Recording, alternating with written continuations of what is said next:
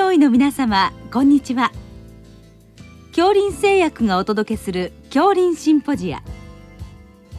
毎週この時間は医学のコントラバシーとして一つの疾患に対し専門の先生方からいろいろな視点でご意見をお伺いしております。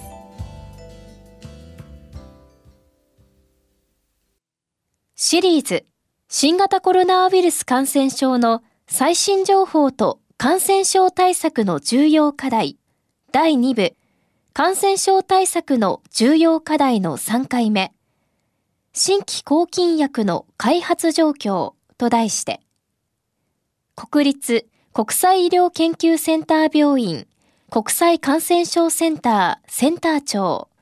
大曲則夫さんにお話しいただきます。聞き手は三越厚生事業団顧問中村春夫さんです。なお、この収録は電話収録で行っております。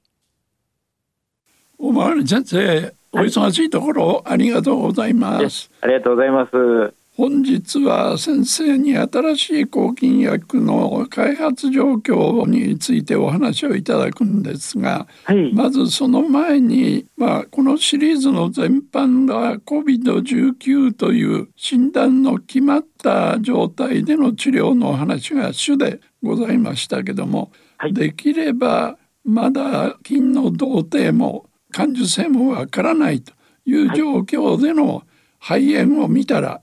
どういうふうにしていかれるのかどういう抗菌薬を選んでおられるのか、その辺からまず教えていただけるとありがたいと思いますが。はい。あのですね、まず家庭としては、えー、普通に街中で生活されている方があの体調を崩してこられたとい。う前提で、はい、あのお話をしたいと思います。はい、で、まあ、通常は、はい、はい、で通常は例えば胸部のレントゲン、あるいは場合によっては CT を取る先生もいらっしゃるかもしれませんが、はい、肺に影があるということを確認します。はい、でその上でまず考えるのはあのとはいってもその肺炎の原因となる微生物にある程度の傾向がありますのでまずそもそもどういう菌が感染を起こすかということをまあ思い出すといいますか確認するということが大事だと思っています。はい、え具体的には肺炎球菌やはり頻度は高いですしあとはあの高齢の方あるいは喫煙をされるような方ですとヘモフィルスインフルエンザが問題になりますし。なるほど。えあとは、えーまあ、広い菌の中ではマイコプラズマ等も問題になります。なるほど。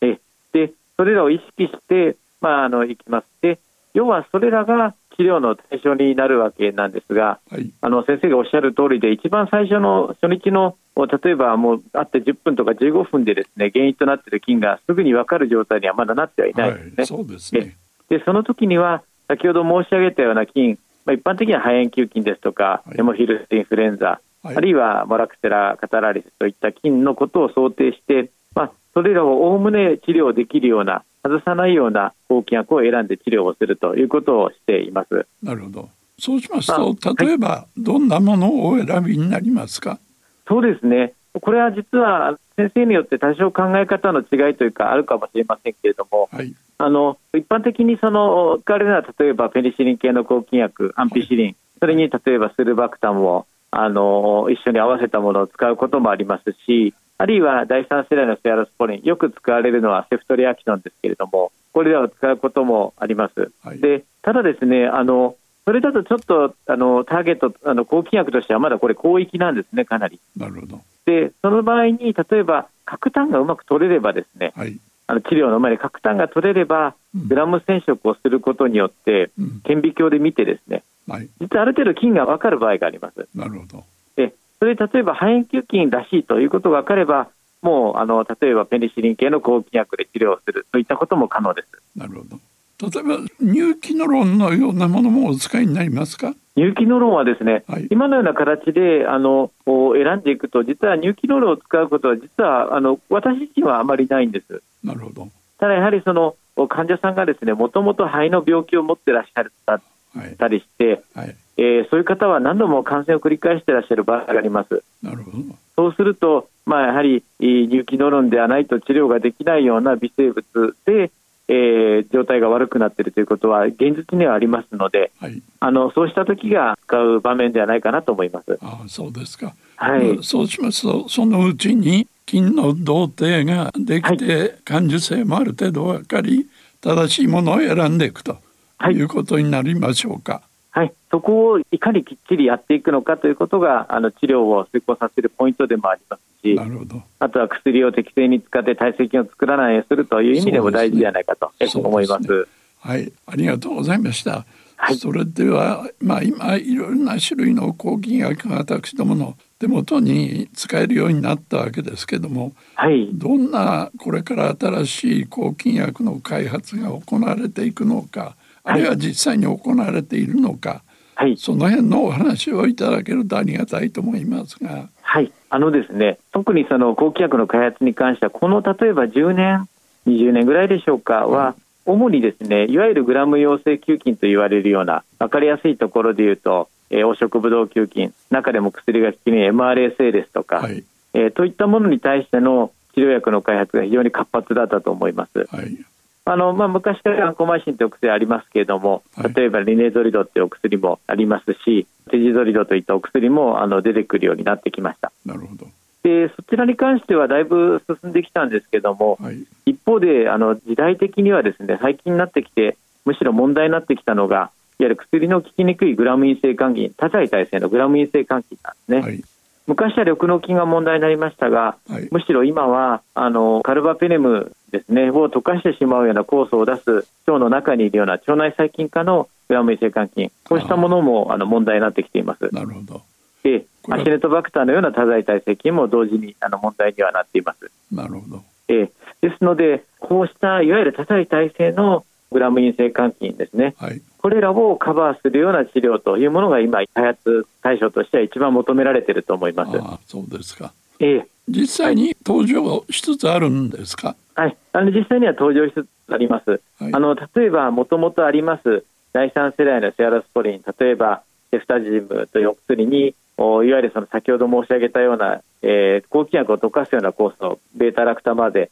それらを止めるような薬ですね、えー、例えばアビバクタムですとか、はい、そうしたものをあの併用する併用といいますか合わせて使う合剤ですね、はい、そうしたものがあの最近日本では出てきています。はい、これは傾向ですか？点滴これはですね主に点滴なんです。そうですか、えー、点滴なんです。あの、うん、確かに経口でやる治療というのは非常に求められています。例えばですね、今、日本ですと大腸菌の中でももう20%以上がですね例えば第3世代のセアロスポリンでもう効かないような菌に変わってきてるんですね。あそうですかえこういうの ESBL 酸性菌と言います。はい、でこれは頻度も高いですのであの、まあ、大腸菌の感染症というと尿路感染ですとか、うん、要はよく我々が見るような感染症が多いわけなんですが、はい、まあ、それらをうまく治療するという意味では内服の治療がやっぱり求められているんだと思います。え実際にはこうした多剤耐性菌の内服治療っていうのはなかなか開発が大変らしくてですね、うん、あのこれからそれが出るのを期待したいところだと思います。でも実際に開発の努力はされてるわけですね。はい、開発の努力はされています。ただ、ちょっとやっぱり懸念しているのは、あのこうしたそのいわゆる多剤耐性菌ですね、えー、向けの治療薬の開発というのはなかなか困難でして、はい、あの実はもう20年、30年前に行われていたほど活発には実は行われていないというのが正直なところです。そうですかそうなんです。まあ、開発自体がやっぱ簡単ではないということも一つあるようです。ですね、えもう一つは開発にはもう当然コストがかかるんですが、はい実はこういう多剤耐性菌向けの治療薬というのは、はい、あの企業さんの立場からすればすごくあの大きな売り上げにつながるわけではないそうなんです。ですので開発費用を回収できない、開発費用の方が上回ってしまうと、はい、いうこともあるようでして、そういう困難な面もあります。なるほど。はい。まあでも実際に頻度が多くなれば当然ニーズが高くなるわけですけど。そうですね。もちろんそれもあると思いますし、はい、ただ、実はこういう傾向というのは世界的にもそうらしいんですね。あそうですですのであの最近、特にあの G7 の国、イギリスですとか、あるいはアメリカでもそうなんですが、議論がされていますし、少しあの実際変わってきているのは、そうしたそのやっぱり治療として当然必要なお薬で、はい、でもたくさん生産量が必要なわけではないけども、当然必要なお薬というのは、国として支えていく必要があるだろうと。国民の健康を守るためにですね。はい、ということでそのちゃんとそうしたお薬がずっと市場に出回り続けるように国として、えー、法律を作ったりしてサポートをするといったことは始められています。ああそうですか。はい。実際に私の臨床の立場で時々困るのは、はい、硬化試験フレグモーネを見た時にどういう治療をしていくのかちょっと筋の動程もしにくいしというそれはどうされますか？はい。あのですね一般的な放火試験患者さんが例えば込み入った持病を持ってらっしゃるとかですね、ええ、そういう状況でなくて起こる放火試験の場合は、はい、まあ、通常はですね黄色ブドウ球菌かあるいは A 群ベータ溶連菌があの原因のことが多いです。あそうですか。ですのでそういう場合はですね、はい、例えば第一世代のセラスポリンでセハゾリンというお薬がありますけれども、はい、点滴であればこの薬剤で十分効果は期待できると思います。あなるほど。で内服でいけばですね例えばあのそのセアゾリンの内服薬に当たるものがあります、うん、例えばあのエフレックスといったお薬がありますのでそうしたものを使うということもありますし、はい、先生によっては内服薬ではペニシリン系でアモキシリンとクラブラン酸の合剤を使う方もいらっしゃいます。あなるほど、はい、でただちょっとやっぱり患者さんが込み入った持病をお持ちだったりですとか非常に重症の場合はですね、はい、あの先ほどの黄色ブドウ球菌や溶連菌だけが原因とは言い切れない場合もあります。でそういう時には例えば大腸菌ですとかクリブシエラーのようなグラム異性肝菌が問題になることも全くないわけではないですね。そうい、そういう時は第三世代のセアラスポリンのような広域抗菌薬を使わなければいけない場面もあります。なるほど。えただ、それは通常のその診療をしている中でそういうことに出会うのは極めて稀ではありますので。はい。ありがとうございました。はい、まあこれからぜひ私どもが使いやすくなって副作用もない抗菌薬が登場してくるといいなというふうに思います。はい、本日はどうも先生ありがとうございました。ありがとうございます。シリーズ新型コロナウイルス感染症の最新情報と感染症対策の重要課題第2部感染症対策の重要課題の3回目、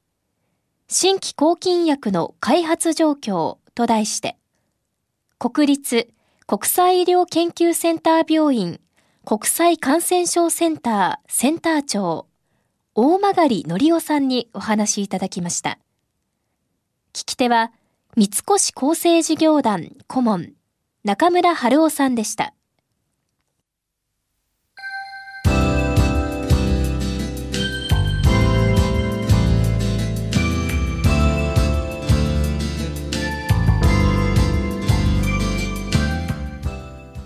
それでは恐林製薬がお送りしました恐林シンポジア。来週をどうぞお楽しみに。